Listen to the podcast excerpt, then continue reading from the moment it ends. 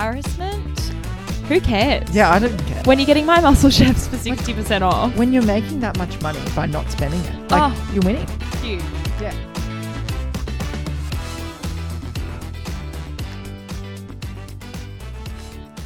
Alrighty. Hello, Matt. Rachel, how are you? Welcome to our first episode of the Unbroke podcast. It's good to be here, I've got to say. It's a beautiful day outside, and here we are inside. I know. It's about 30 degrees here in Sydney. It's a very sunny Sunday afternoon. you know what that's called? It's called the hustle. It is called all about. commitment to the grind, which some would say is a bit much. but you know what? When you're doing it with a friend, Yeah. it's it's not work at all. No, agree. Well, Matt, I think we do need to get into why are we here, um, and we will do that. But and I know this is something a lot of podcast podcasts do, but it is a thing we do in our everyday life. Is we compare notes on how we're absolutely crushing it in Mm-hmm. terms of dollar savings. You've completely oversay, oversold that, but yeah, go Oh, for yeah. it. Yeah, we don't do it that Minorly often. crushing it. it's the little things that count. yeah, absolutely. um, we're going to do every episode, we're going to do an unbroke moment. So, how are you becoming less broke than you were before? Yep. Um, can be a big thing, can be a little thing. Mhm. Um, but why don't you jump right in and tell me your Oh, moment this week? I'm glad you asked. My unbroke moment of the week. So, you know, and listeners, please don't tell the banks I'm doing this, but they can probably set in the credit file. But um, I really enjoy Qantas points because I have the aspiration of one day f- turning left only and Oh. flying on the plane in business class, etc. yeah, purely Up- business. Business class and up, Yeah, basically. That's the ambition. We're Haven't got there talking reclining or not flying at all. Yeah, literally. That's what it's gotten to. So, you know, in the hopes that that will one day happen, I do cycle through credit cards to get bonus points. And I am pleased to say that this week I just scored 95,000 bonus points. Oh my god, woo! Yep, from from the NAB card. Don't know currently whether that offer's still available, but Oh, there's That was a actually so many win. ways you can earn. yeah, honestly. I mean, I've just joined, obviously not paid for this, have no following, but I just joined Qantas Health Insurance, bonus points, and they gave me even more bonus points on the phone. Like I got the quote and then didn't sign up. yeah, Top hint. yeah. Then they call you and they're like, I can offer you more if you sign up today over the phone. I'm like, Make them really want it. like That's thanks. Tony. Yeah. Yes. So that's my that's my moment. How about you, Rach? What Um, what's your unbroke moment of the week? My moment. So mine, I mean, I wouldn't call it. It's actually I spent money, but like I'm making myself feel better. So my moment is that I've decided whenever I buy new clothes, and I've actually done my. You're gonna have to hold me to this. Last new clothes purchase until minimum November You're first. Yeah, like I can buy a secondhand dress or Facebook Marketplace if I've got an event, but no new. Okay, fair. Right? And it by the way, it is February 2023. It's so February 2020. We've got a while ago. We've got some time. um, so essentially, I spent 400 bucks on the Iconic. So we haven't started out great. It's a binge. It's a bit of a binge, but the way I'm, you know, dealing with it is number one, setting myself this new goal, and also I threw out more items than I purchased. hmm That's good. So you know, taking things to the op shop where they can be used again hmm this kind of cyclical fashion thing that's happening. Um, and now I've set myself a goal of not buying for a long time. Huge. Um, the I'm- other thing I did was made sure that, you know, any shoes that I purchase were leather, so they're going to last a long time. I'm not buying Yeah, crappy Smart. fast fashion. smart. Um, so and you know, I'm looking at- space is a premium range in the Sydney market, any market, but Sydney in particular. Oh, so Absolutely. And in a one bedroom kind of making money in a way by doing that. Yeah. one bedroom apartments cannot fit a lot of clothes, can confirm. Um, but I know that we probably need to get into why on earth we're here. Um, but I think there's one story that contextually just really, really gives um, gives people an idea of who we are. Um, Look, like it or hate it, but Here it is. we are who we are. Tell them the story, Matt, of the My Muscle Chefs. Okay. and this is also not sponsored by My Muscle Chef. I'll just say I did last My Muscle Chef meal I ate was as recent as Friday, so we're coming in fresh. But Maybe it's a goal. yeah, Be sponsored by My Muscle Chef by 2025. yeah, if they're listening, like love their food, amazing, incredible, very good portion control, excellent flavors, love it. Anyway, so a couple, of, Rachel and I have had a long history of working together. Um, we were it was Christmas one year. It And we were working between the Christmas and New Year break when most people don't work, but we're weirdly obsessed and just like love working. So Yeah. uh, we went down to a grocery store in the city one day and we're like, oh, you know, like let's go get lunch. We'll go get some strawberries. Love strawberries. See what's Yeah. available. And then we go to the on special section. Yeah, because we're in the Woolies Metro, right? And we're in the middle of the city. You can imagine like city's a ghost town. Mhm. It's like the 28th of Jan or some weird December. timing. Oh, sorry, of December. Yeah. So Yeah. in between Christmas and New Year. Yeah. No one's in the city. So we go into the Woolies Metro. Which to me just spells opportunity, basically. Oh, absolutely. Like think about all of the produce that's been ordered in and not being consumed. So absolutely. we walked into the shop and um, there's a bakery section, whatever, and then we turn to the section that's traditionally where the on sale items are. yeah, which we are drawn to a yellow sign already. Yeah, like instantly appeal, instant. and so we went over to the section that usually sells on sale or My Muscle Chef com- combination, whatever.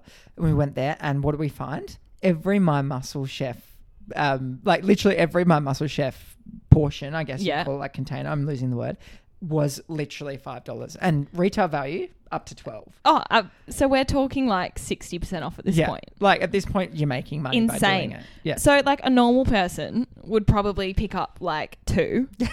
like, we're in the middle of a city, in the middle of a work day, got to somehow transport these things home.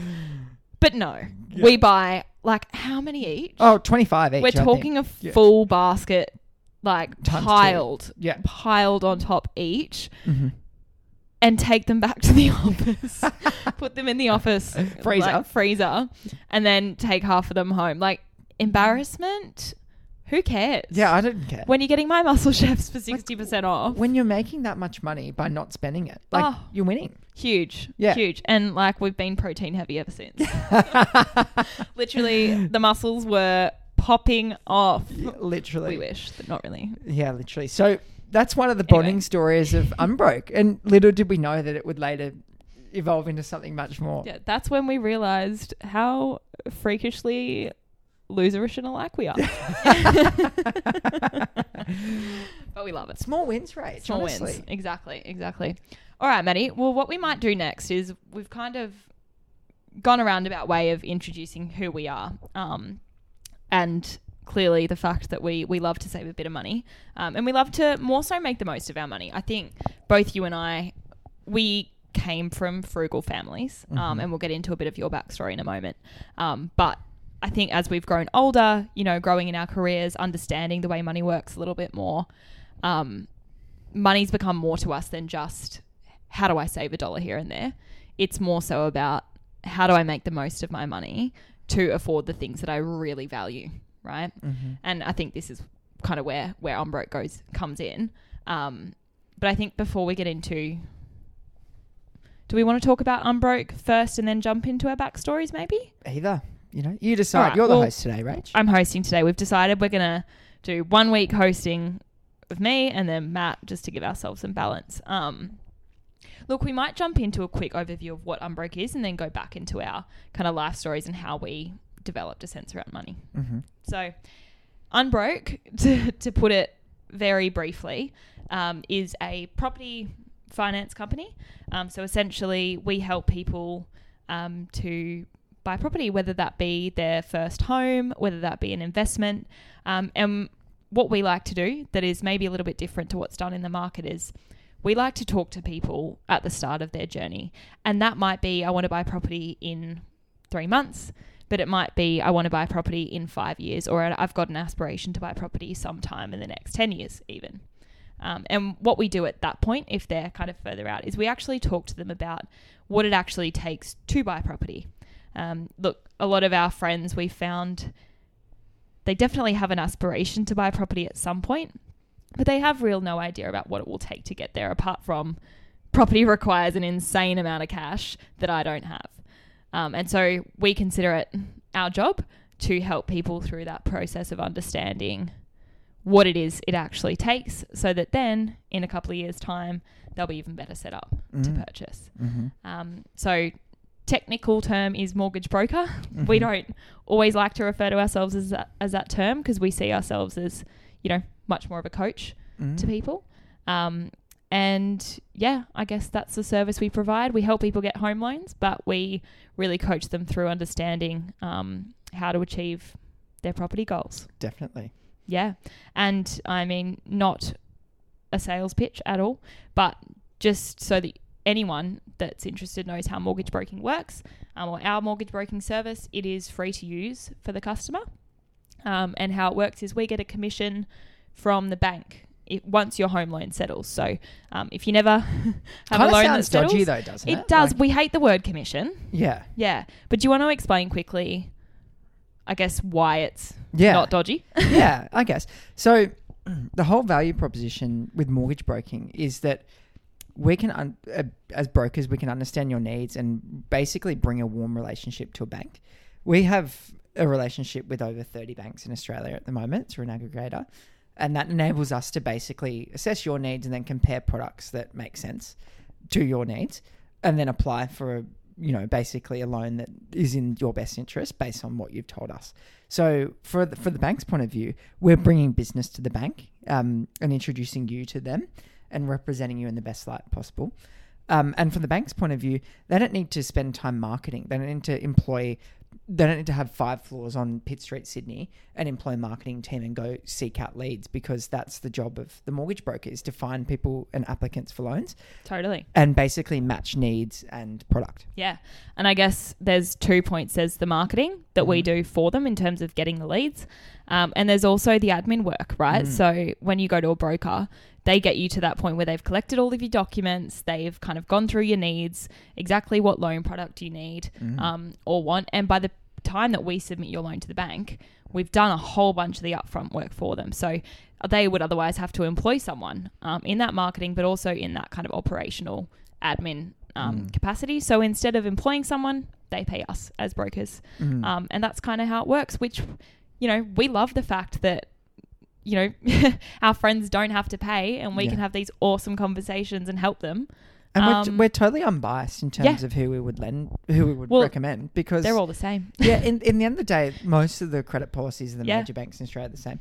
And in terms of the commission that they give you. So not obviously the loan products are different, but Yes. the yeah yes, commission. correct, correct. Um, so as the system stands, it makes a lot of sense to come to a mortgage broker, and over sixty percent of loans in Australia at the moment are written through mortgage brokers. I think it's yeah closer Yeah. to seventy. Correct. So and there's a reason. yeah, there is a reason, and it's mostly because of the quality of the application, really. isn't it? Totally. Yeah. And I think we'll do, look, we won't go too much more into the details of our business now.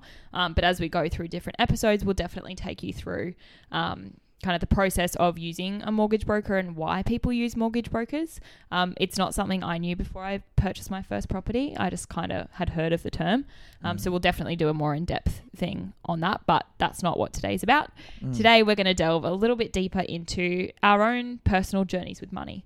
Um, we'll take you through kind of Matt's history, a little bit of my history, um, and then I guess a bit of an overview of what we're planning to do with this audio format, this podcast, um, over the next, you know, however many episodes, which will hopefully be a very long term and frequent thing. so let's jump into it. Maddie, Mhm. tell me a little bit about your journey growing up with money, your family, um, kind of how you guys lived, what your parents taught you, how you got first a first understanding of how money works. Not really sure. I generally have a, a poor memory, Rachel. I'm going to come clean and say that. He's a goldfish. Yeah, goldfish memory. But I do remember the concept of money being introduced early to me in terms of like obviously going to the canteen and having lunch money and things like that. But- did your did your parents did you have like a weekly or like you were allowed to go Yeah, to the canteen? Pretty sure I had five dollar weekly allowance in exchange for God. chores, basic chores. Yeah. Five dollars could get you a long way back in the day. Yeah, definitely. Yeah, and but I but here's the thing, I didn't spend money. I would get the I got the five dollar allowance deposited direct debit or whatever. You know, e- Yeah. electronic funds transfer into my bank account. Wait, as a child, you were Yes. getting deposits into a bank account. Yes, correct. Yeah, from a very young That's age, like when I wild. was seven years old or something. Well, that's it, isn't it? well, hello, Dollarmite. So that's the whole Yeah. thing. Like that was the the genius, I suppose, of Commonwealth Bank's banking program. Yeah, and Maddie, you're one of four, right? So you One have of five, Rachel. one of five. He is too. Oh, Yeah. dropped one. Sorry, sorry, Larkin fam. which which one did you drop? not not the twin sister. I think I forgot Gemma. Yeah. Sorry, Gem. Well, it's because they're the same. It's because you're the same age. I just meant you've got three older brothers, so you're the youngest. You Yep. and Gemma are the youngest. Yep. Like, I just want to understand. So you would take me through. You get these five dollars Mm. into your bank account. Mm. You say you don't spend them. Yeah. So just accumulate birthdays, Christmas, uh, weekly allowance for in exchange for chores, Yeah. and built a bank balance. And basically was just really interested in seeing how much money I was able to accumulate. Like it was exciting to me. And then when fast forward all the way till I was a teenager, I started studying commerce and Yep. economics at school. Yeah. in like the later years, and I was very interested in buying and selling shares. But you know, in Australia, you actually can't do that until you're 18 years old unless you're on a minors account with your parents. Yeah. So I couldn't do it, but I was very interested. My parents used to always talk about dividends and talk Okay. about like what they were buying and selling in the So your market. parents would that be like a dinner time conversation Yep, that they would have? definitely. And I would always watch. This is really tragic, but um, would watch the Sky News business channel with my At what age? Like 14. Yeah. I love it. Be like, Love yeah, it. what's hot at the moment? What are the stocks that are in? Who's Oh, paying the best dividends? Like, what are Wow. we doing? Because my parents had a self-managed super fund, which Yep. Was also an interesting concept to me as well. So, from a young age, basically immersed in the jargon and was a naturally curious person. So, would always try to Yeah. understand Wow. what actually was being talked about. Did Like, your did your siblings have similar Not journeys really. or mindsets? Not really, but they've all kind of ended up in a similar spot in terms Yep. of money. But yeah, I was much more interested from a young age and Mm. engaged in the concepts and understanding. Um, I don't know why. I think just it was fascinating to me and trying to understand a bit of complexity and Mm-hmm. get to the bottom of it. Yeah. Mm. Wow. Mm. I mean, it kind of reflects in what you then chose to do. And I would also say one thing is that I've always been described as like a 40 year old person when I was like, like 10 years old going on 40 kind of thing. So I've always had a mature mindset when it comes to matters of money and I you just know, have to. sensibility. I have to agree, but I also have to break that theory. So, just a bit of context on Matt. Matt comes across when you first meet him as, you know, you're one of probably the most professional, respectful people that I've ever met. Probably Um, too being too kind, I'd say, Rachel. No. Go on. No, which I Let's love see where about this you. ends up. But Matt has two modes that are like completely opposite, which is maybe why we get on because I'm probably quite similar here. But like, Matt, like, let's imagine, and we'll get into how we worked together. But Matt and I have a history of working together. He's like the most respectful, you know, dresses, you know, very professional every day um, person in the office. And then we come to the Christmas party, and it's 80s aerobics themes with which like you know just lends itself to so much creativity. it does. And Matt just brings out this total alter ego. I don't know whether we gave her a name, um, but we had a fantastic dance party. Um, but yeah, just that was just great memories of you. Of you, we we dance battled. You definitely we did. won. I don't know. I, There's footage somewhere. Maybe it'll There be like the theme song of the podcast or Yeah, something. maybe. Ooh, there's an idea. Yeah, Go back into be. the archives. Could be. Anyway, continue on. So you're super interested. You get into uni.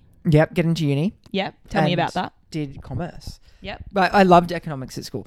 I was either going to, in my head, I was either going to be a commercial pilot, which is an interesting story. Mm. Um, because I have a pilot, I had a pilot's license when I was a kid.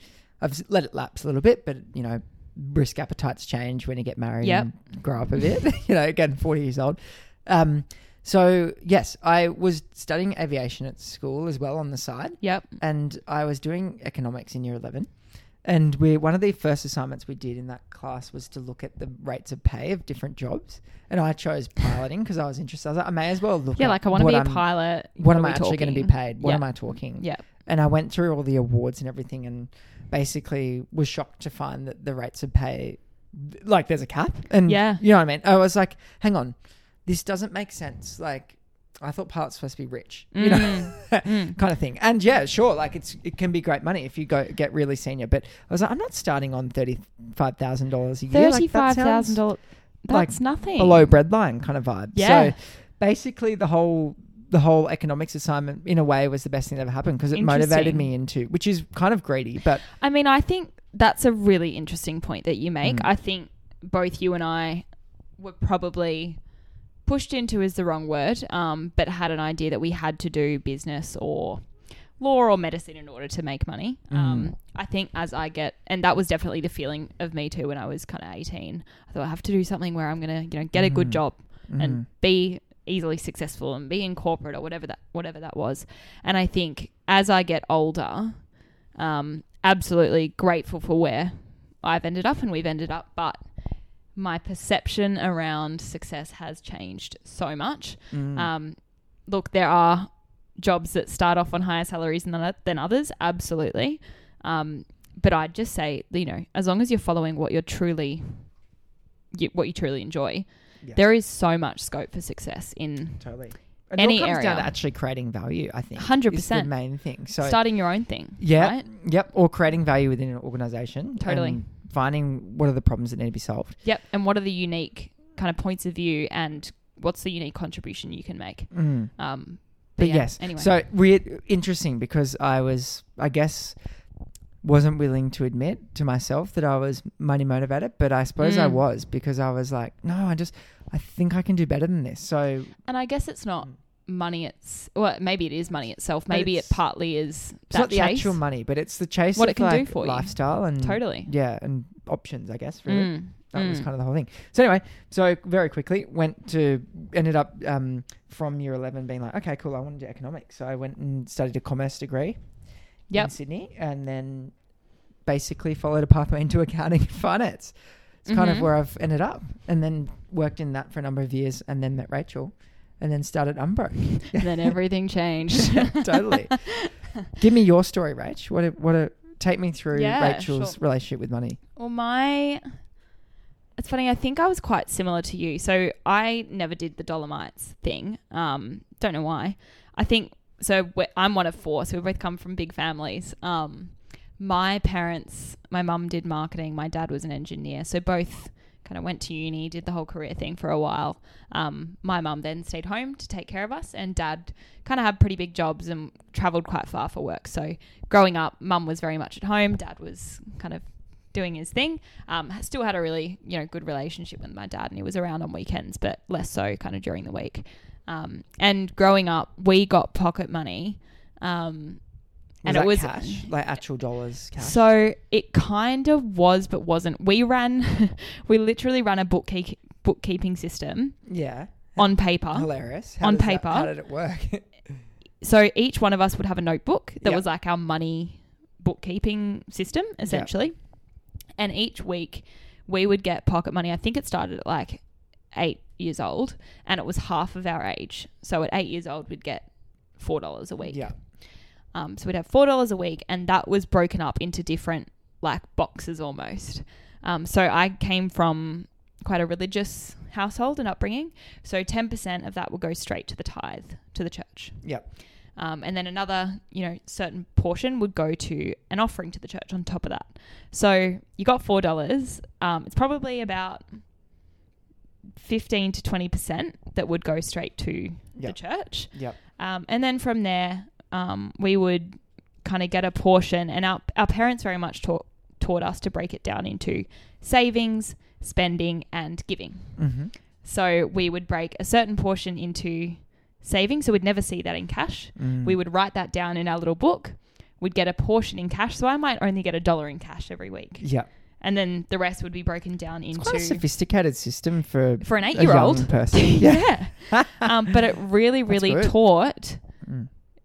And taught me the value of okay, if I don't spend this cash, so if I spent my dollar, it's gone forever. Mm. Yeah, I got a really good ice cream out of it, but it's gone. I Mhm. can't then take it back and choose to spend it on something else. Yeah. And there was no problem with that, but it was nice to still have a little bit left over because then in two weeks or in five weeks or 10 weeks, I actually had more choice what to do with that money Totally. rather than just spending the dollar. Did it go into a piggy bank? What did it go into? No, it was just in my parents' bank account. Oh, Yeah. so how did you access it if you wanted it? We'd ask. Yeah. Okay. So like so it could still be denied or not? no, Access no, no, it denied. was our money. Yeah. Okay. It's like, yeah. No, it was still our money. So like one of the things that I first saved up for, I had a really long animal obsession period. And there was this I don't even know what to call it. Okay, I do know what to call it. Like a fake fish pond almost. So you know you have a goldfish in a bowl. Yeah. It kind of sounds like sea monkeys. Is that what it was? No, it was completely fake, and all it was, you it was like a light. So you, it was like a lamp that was a fishbowl, Oh yeah. but yeah. fake. And you turn on the switch, and it would be this like rotating image of Okay. got fish. you. Yeah, yeah. I think I remember that. Like- yeah, yeah. Don't even ask. Kind of ish lava lamp ish. Yes, like a of. lava lamp at fish. Yeah. I don't know. Anyway, I'm pretty sure it was like twenty seven dollars from some weird home shop, and I was like, Major I was fire like, risk probably. that's what I want. what a weird child! Like, why wasn't I, why wasn't I saving up for a toy? I was like, no, I want the like aquarium, the fake aquarium lamp. Yeah. Like, and I did, and I saved up for it, and I just remember, I remember feeling so happy when I got it. Like I was Mhm. obsessed with this thing, and again, I think that taught me the value of. I just stared at it at night. Foregoing- So weird. Was it just foregoing? forgoing for immediate? Yeah, Yeah. forgoing immediate pleasure for future gain, but also the value of like having worked really hard. Mm. Well, not that I really worked hard for it. I did chores and stuff, but like hmm I had to deny myself or work hard in order to get that. It Yeah. wasn't just handed to me. And it felt so much better and I was that much more obsessed. So I think that for me was a big thing. Um, and I also played a game called Cash Flow with my parents. Which I'd love to play. Do we still have a copy? Of I that? need to buy Can we a get a copy. copy and do it's it? actually discontinued. It's like 300 bucks now so to it's buy. quite an actual oh, yeah, collector's item. yeah. We get, we're going to do it. Yeah, we It'll should. surely appreciate from Yeah. now on. um, but essentially, it was kind of like Monopoly, except it had like houses with down payments, and you could buy shares that would go up and down. So it kind of taught you the basics of the property and Yes. financial market at a very, very, very high level. Yeah. I didn't get into stocks until much, much later. But immersed in concepts. so it wasn't. Totally Um, yeah, totally. Like more just general money concepts. Mm. Um, and like the fact that investments even can go up. Like had no idea about that before. Wild, I know. um, but yeah, essentially, I mean, my journey with investing and property, again, similar to you, have always had a desire to work um, and to achieve for myself. I think we're both kind of achievement orientated. Um, but yeah, wasn't really sure what I wanted to do. Went to uni and did commerce. Um, you know, I was always thinking about, oh, do I just become an interior designer or an actress or this or that, and Mhm. oh, like end up in business? Hilarious. Yeah. Um, in doing marketing, but yeah, really in 2020, um, I was sitting at home, working from home, pretty Hating it or loving it? hating it. Yeah. I love being in the office. I love being Same. around people. Um, and you know, just kind of depresso at the whole Yeah. COVID situation. Wait, was 2020 lockdown? yeah, that was the first Oh, lockdown. see. Yeah. Um, so everyone was just confused and scared, and Yeah. the market crashed. And I'd been wanting to invest in 2019, Mm. and I actually had a friend um, who was a guy. Guys seem to talk about this all the time, and I was really frustrated that no guy would talk to me about it. Mhm. So I asked one of my friends, I was like, I need to invest. What should I do? And he goes, Rachel, the yield curve's about to invert and the market's going to crash. I was like, what is a mm-hmm. yield curve? Like, whoa, maybe I shouldn't invest. I have no idea what that, what that means. And so I didn't invest. And that ended up being a wise move because the market, I mean, he didn't know COVID was happening, but the market crashed. Yes.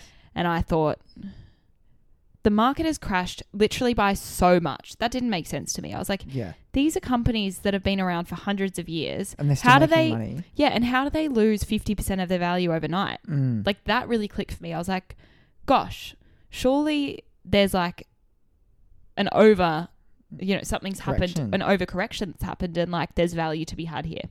So that was my kicker. When that crash happened, I was like, now's my time. yeah. And so I learned about it um, and just started off really small. Well, kind of. I was kind of a risk taker as well. Like I was like, you always are. I am. I think that I'm not, she but I am. big. Yeah. Yeah, she she does. um, but I literally actually chucked. I'd been cautious, cautious, cautious for years, and I was like, do you Would know what? get you nowhere? Nowhere. Yeah. Yeah. and I was like, do you know what? If it's not now, like the market's Mm. off a cliff. Yeah. I actually did wait. This is where my cautiousness comes in. I waited about a month and a half. So the market crashed in March. Yes. And I think I waited till about the end of April, early May, where it had started to lift up again. Yeah. So I didn't buy at the bottom of the market, and it was this amazing story. I waited a little bit. Sure. Like, for example, Afterpay had gone from, I think it was nearly a $100. It crashed to five. It did, yeah. I don't know if it was actually a 100, maybe it was 50, but it Mhm. crashed to $5. What's not seen is my face of shock. I know. He's not shocked. heard, but yeah, was imagine you five can see it. bucks. Yeah. This was like two years ago. yeah. Yeah. Insane. yeah. Um, and then I waited until it had gone to twenty dollars to invest. So Yeah. I could have made an extra four x, right? That's like Mm. in- investing's wild, but I invested at twenty dollars, which still ended up being Yeah.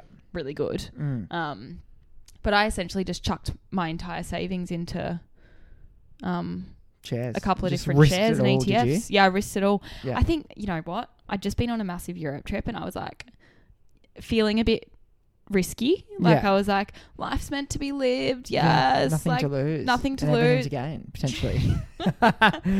anyway, just so chucked paid it all off, in. did it? Like overall, absolutely, yeah, because Yeah. it was the right timing. But you you can't always pick the right timing, and Yeah. like again, this is not an investing podcast, and we're not going to get into that because that's illegal. You can, we're not going to give general advice. Yeah. Um, but yeah, essentially, my journey was it's better to be in the market than not at all. Mm. It was a great learning experience. Not every stock did well, obviously, but um, yeah, that kind of kicked me off into the world of investing and really this eye opener of money can make more money if you Mm. choose to do the right things with it. Money's like your ammo, right? It's like It gives you options. it gives you options and money is a tool. Mm. Totally. It's not just there to buy groceries. Like it's actually a tool to then invest and make more money Can I ask you how you made the leap from shares into property into then? property. Or is that just way too soon to be asking that question? No, let's do it. Should and then I'll ask in? you. Yeah, let's dive in. happens. Um, I'll do mine very quickly. So, again, always wanted to do more with my money.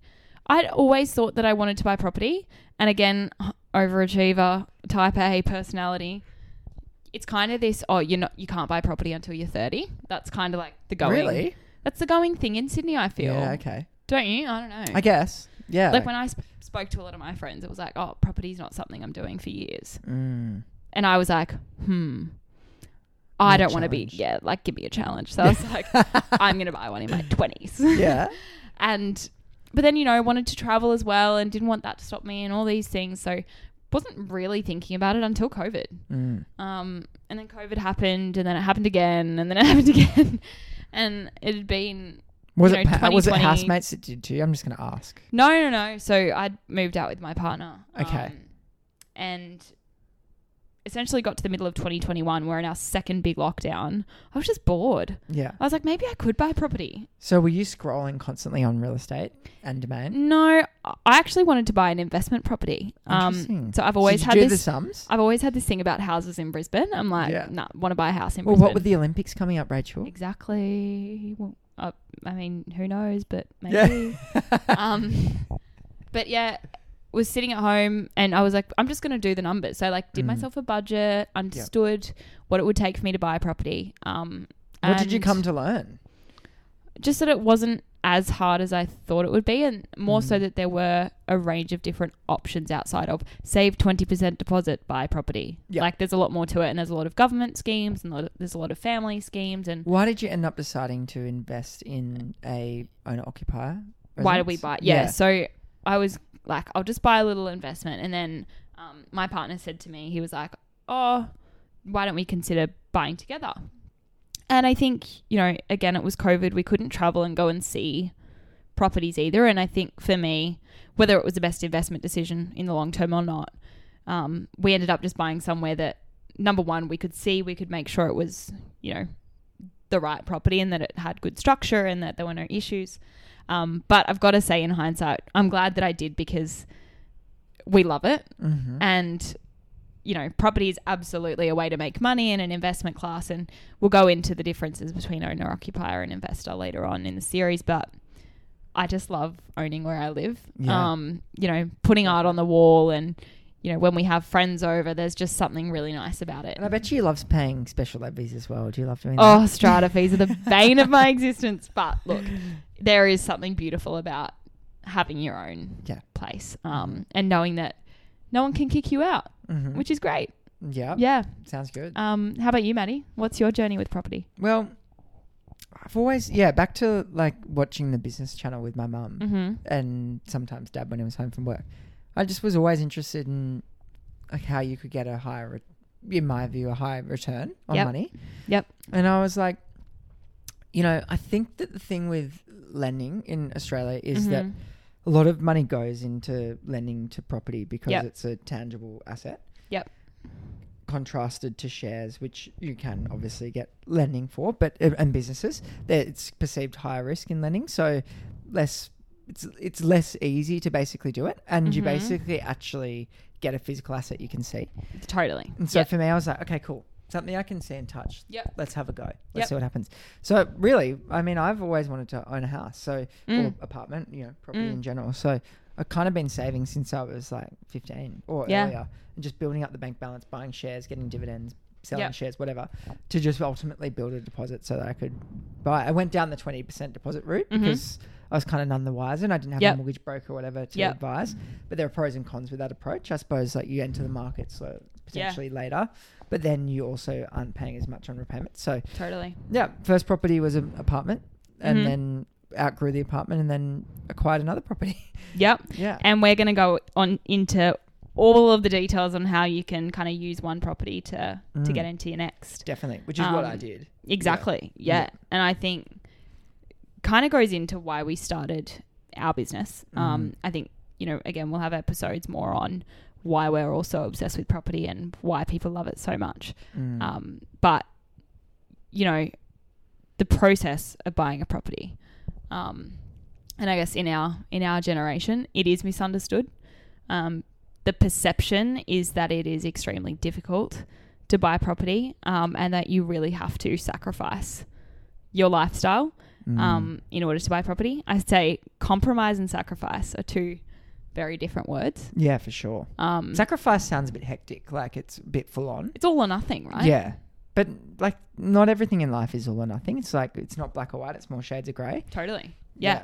And I think the biggest thing is understanding what you value and Mm. not giving up on the things that you truly value. Mm. Um, but the things that you can pretty easily give up Mm. When you want something greater, that's where you start to really unlock the, the key, I think. hmm Um, you know, like, what's a good example? Um, Well, Rachel loves croissants and pastries. Rachel does love croissants. Croissants are cheap though. Yeah, Like, compare an almond croissant, right? Even in today's inflated world, Mm. might be like six dollars. yeah. Right? There's a great one if anyone lives in Surry Hills. Larvey and Bell. Surry Hills French Bakery. Yum. The best almond Mm. croissants. And they're massive. Okay, I'm gonna have to go. I've And- never been. Yeah, delish. And they're not vegan. Mm. Context. People call me a fake vegan, which I don't like. I think that's derogatory. I would say I'm a flexitarian. I try to be mostly vegan, but when there's a really good almond croissant, sometimes I have it. What do you say to people who say that vegans are punishing? Do you just flat out refuse? Well, then I'm not a vegan. no, no, no. I just say, look, it's up to each person. I hats off to people that can be vegan. I'm just not someone that chooses to be a strict vegan. She loves dairy too much, even though she's allergic. Like occasional dairy for almond croissants. But back to almond croissants. They're like $6, dollars right? Mhm. Which with a coffee, large almond latte might be, we're talking $12 total at this point. Compare that to like your average Avo on toast in Sydney. We're not talking with the bacon and eggs. We're talking Avo on toast. Sometimes they only give you, okay, biggest gripe. What's that? When you buy Avo on toast and they only give you one piece of toast. Yeah, with Avo. And then they make it like look all fancy with flowers and shit on top. And you're like, No. no, Yeah. I want two to- Yeah. two pieces of toast. Definitely. Twenty dollars for one piece That's of avocado on ridiculous. toast. Yeah, that is um, insane. But anyway, I'm gonna buy my almond croissant. I'm gonna enjoy every last piece of it, and it's only gonna cost me with coffee twelve dollars. Compare that to your twenty five So you're just saying with avo toast. you're just skimming off the top from time to time, basically, in terms of well, of yeah, it's just choices. different choices. Yeah. yeah. Okay. But then occasionally I might get an avo toast, Mhm. but not every weekend. Yeah. Yeah. So Yeah. for me, it was make, but you don't want to look.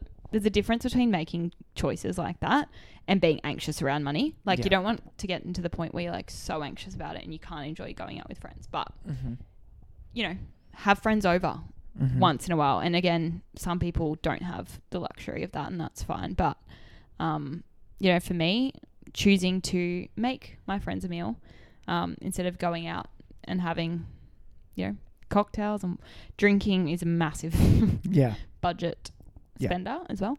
Um, Budget black hole. budget black hole. But yeah, really, Definitely. really just to summarize, making choices sometimes that don't really massively affect your lifestyle, but in the long term can have a big impact on your finances. Mm-hmm. For Yeah. sure. Would you say kind of similar thing in your life? I think so. I'm trying to think back. Yeah. Like, e.g., I don't drink coffee. And I think it's because I have never really loved the taste, but I actually think it's more because I've been motivated by saving $4 a day. Loves that it. terrible? He's addicted like to it. thousand dollars a year. Okay, cool. So five years time, like I'm rich. Like you know, just like little things like that. It's just Totally. easy for me to decide. Totally. Yeah. Like I just had another one pop up, like health insurance, right? I was looking this up the other day.